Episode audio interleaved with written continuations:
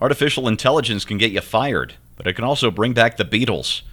Wow. Hey, everybody, I'm Steve Green with Bill Whittle and Scott Ott, and this is Right Angle, brought to you by the members of BillWhittle.com. And, gentlemen, I've had such a flurry of AI stories just, just in the last couple of days come across my desk that I had to talk about a couple of them.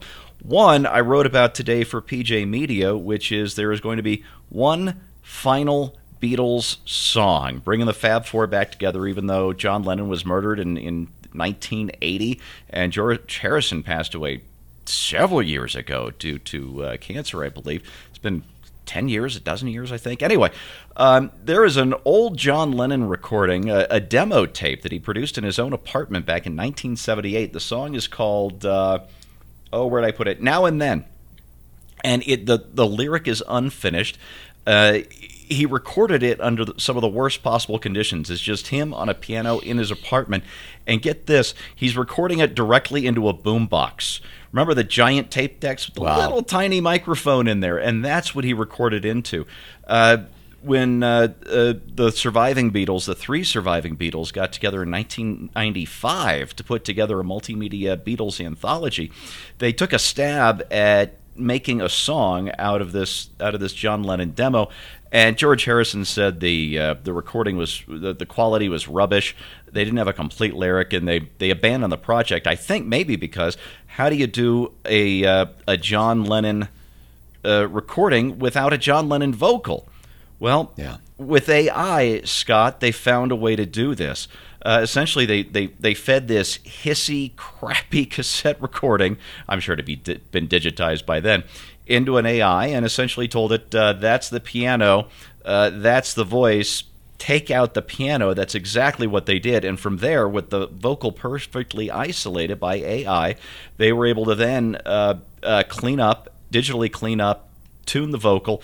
Um, this is where it gets interesting. Paul McCartney, I believe, finished writing the song, so it's a technically it's a Lennon McCartney, McCartney. Song, uh, uh, which which kind of blows my mind. Uh, you know, just uh, one of the great songwriting combos of all time. Uh, it's unclear from the stories I've read whether uh, Ringo Starr recorded any of the, the drum tracks, and of course George Harrison isn't there with with his guitar. Paul McCartney is calling this one final Beatles record. is it? it's it's charming that Paul still wants to do this. Um, yes. I, I, just think that's really neat. It's been so many years, and uh, the fact that he still cares enough to try to rescue this and to put the effort and the expense into into seeing this happen. I mean, obviously, there's a profit motive here as well. Uh, but it could turn out to be a bomb, you know. Um, it, at the very least, though, I think it's neat to see a, a, septuagenarian, or is he an octogenarian now? I think he's still in his 70s, isn't he? Um, oh, see, uh, born in 42, I think. So he may have turned 80. Oh, he's in his 80s. Yeah. yeah. Okay. So it, it's it's neat to see a guy like that uh, pushing the envelope with technology to see what's possible. Apparently, this is not the, the first time that uh, McCartney has sort of virtually reunited with Lennon. He's done some stuff on stage where they've used recordings um, and even videos of John um, to, to do that, to make it look like they were together.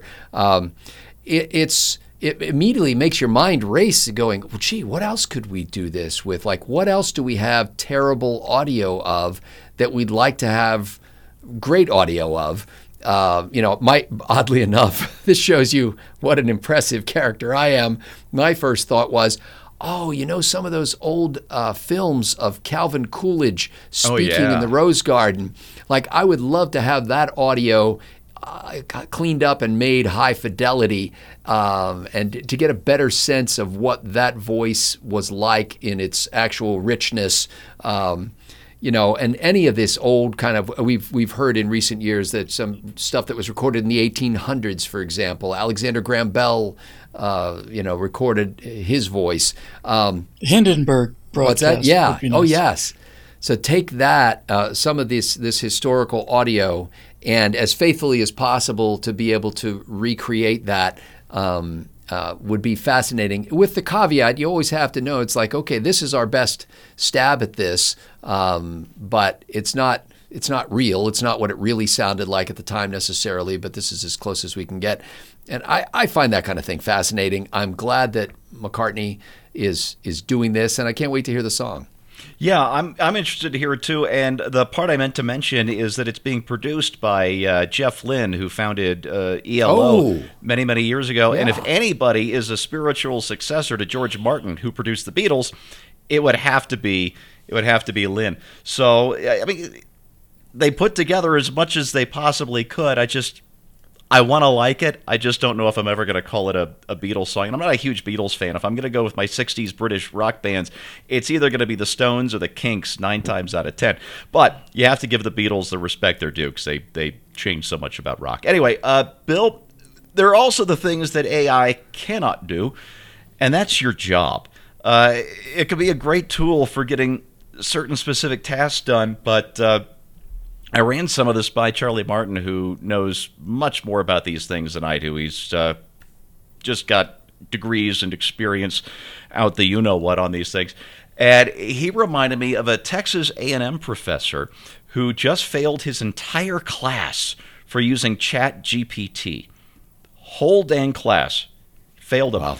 And uh, Charlie asks, uh, how did he know that his class used Chat GP, GPT? Because he fed the student papers into ChatGPT and asked, "Did you write this?" And there's there there's another example, uh, and I have to uh, add that AI makes stuff up. Uh, there there was another guy who used ChatGPT to write a legal brief, and uh, the AI made up a bunch of citations. Actually, it didn't make up a bunch of citations. It invented every single citation in this legal brief. Wow. But the uh, the the guy perfect for the modern yes, day.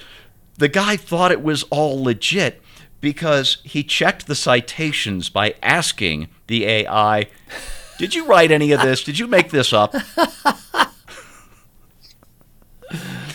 and Bill, this is what gets me we know AI, left to its own devices, will just make stuff up, and yet search engines like Google and Bing are starting to build AI into their top level search results. What the hell are we thinking with this? Well, when we've talked about AI and the dangers of AI in the past, we're talking about hard AI or uh, it's I think sometimes called general AI, which is a self-aware it's a yeah, consciousness, this, this basically, and and no one's pretending that this stuff is. So I not only am fine with this stuff, I'm excited about it. Uh, not only can you bring back sounds that that apparently were irretrievably lost, you can do the same with pictures. Hmm. Um, one of the things that I enjoyed the most was seeing footage from uh, I think it was Apollo 15 on the moon rover. So you got to figure that's being shot on television, you know, 1971 TV and it was upscaled uh, to uh, 4K and and remastered at 60 frames a second oh. instead of 30 frames a second at probably 400 by 200 or something. And it is so mind-bogglingly sharp. It's just breathtaking. And Scott said it's not real. Yes and no. I mean, what what what the AI does in the case of the picture is it it'll if you see a little particle of dust flying off the wheel on frame one and there's another one on frame two, and you know you want four frames between there, then the, the AI will will mutate that kind of you know morph it to where it needs to be, and it does that with all the rest of it. Uh, when you say that they took out the piano uh, on on um, Lennon, they also had to train AI what Lennon's voice really sounded like with a high fidelity, a number of high fidelity recordings yeah. Yeah. of Lennon's voice. So Then the AI says, okay, he's making the ah sound, and then it goes and gets the the high, you know, the, the high quality ah sound, puts it in there, smooths it all out, and and you know, the there you go. Yeah, exactly. So so that is really exciting, and and there are many websites out there that like here's here's here's 4K footage of, of New York City in 1903 at mm-hmm. 60 frames a second, and it's like, oh my God, that was actually real. That really happened. You know, awesome. so so you know that's fantastic, but in terms of um, of doing a, a, person's job, and in, especially in terms of the term papers, it is Chat uh, GPT is I don't know how else to put this. I'll just I'll just say how it comes to mind.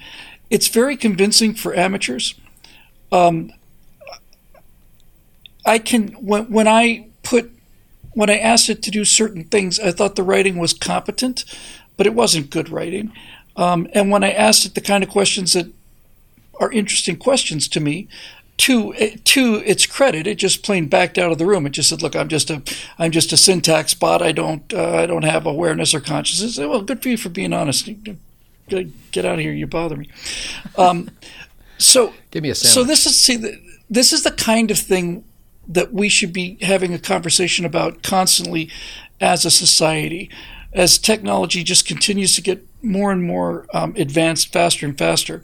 We should be having conversations not about, well, first of all, what it can do, and then conversations about what it should do. Um, the these guys who are trying to make self-aware AI are the most selfish people I've ever uh, encountered because it's been their life goal to create a machine that's smarter than they are. And if they succeed, and I don't believe they will, but if they do, then they will have deprived every human being that comes after them from having any purpose in life whatsoever. You want to be an architect? Why? The AI will design a better building than you will. It'll do 20,000 iterations and get it, you know, you want to be an airplane designer, same thing. You want to be a composer, same thing. You want to be an artist, you want to be a, a, a filmmaker, all of this stuff. And so if you make a machine that, that will do all the things that we do better than we do, it's not a question of like what's the point of humanity it's more of a question of like you know what's the point of humanity and and i don't I, find that to be horrific it really is I really do. I find I, I, find it to be horrific if I was born into a world where no matter how hard I tried, no matter how much study I had, how much talent, how much how much education, whatever, I could never do anything as well as this machine. And so humans then become Eloi, right? We're, we're, we're, we're pets that are kept on a, on a, on a, on a preserve. And, and that life may be really groovy, but, but it's not going to be really groovy because the most satisfying thing to do in life is to do something difficult well. And, and to the degree that AI can help us do something difficult well, like make a new Beatles song, rock on. Uh, but the idea that it's going to do everything that we do and do it better than we do is as dystopian as anything I can think of. Yeah, Steve, uh, can, I, can I yeah, add something please, here? That, that truly clever students uh, who had all submitted ChatGPT written papers and were found out by the professor would go to one of those websites where you can review your professor and gush with praise about how this professor truly cares about what his students submit because as a group they decided to put him to the test and they all wrote their papers using ChatGPT and he found them out because he actually reads the papers and he cares about their education. They should have praised him to the heavens. Sure. That'll yeah. work. I told my math teacher that my dog ate my homework. I really did, and and he, and I really tried to sell it.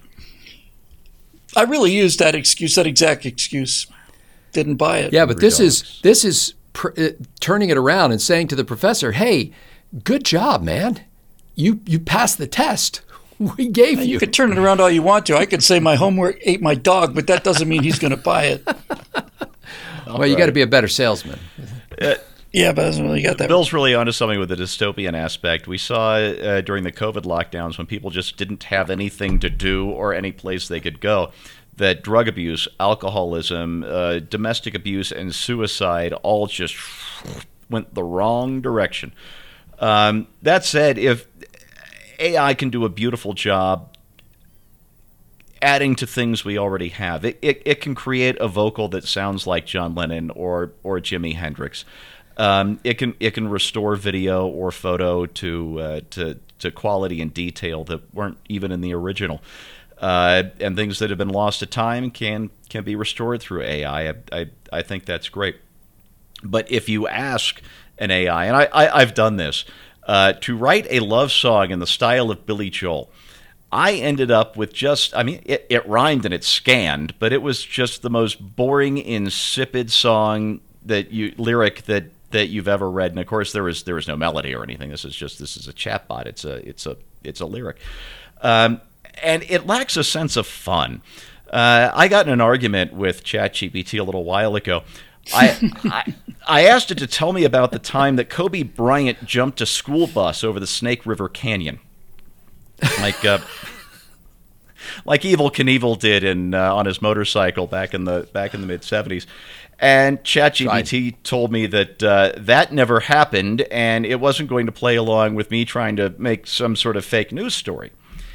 Did it really? It really did. Good for that's awesome. That's a, that's that's encouraging. So I rephrased it. I, I, I, I came back. I said we, we we had an argument here, so I came back and I said, well, create a fictional account of the time Kobe Bryant jumped a school bus over the Snake River Canyon.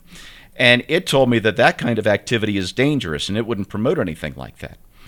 And I said, well, let's pretend that uh, Kobe Bryant had superpowers like Captain America, and he would be unlikely to be hurt in the event that the that the school bus jump over the Snake River Canyon wasn't successful. And ChatGPT told me that even in that case, uh, in the unlikely event that uh, Kobe Bryant had superpowers, the bus would still be unlikely. So now I come back and said, okay, suppose we strap rockets to the bus.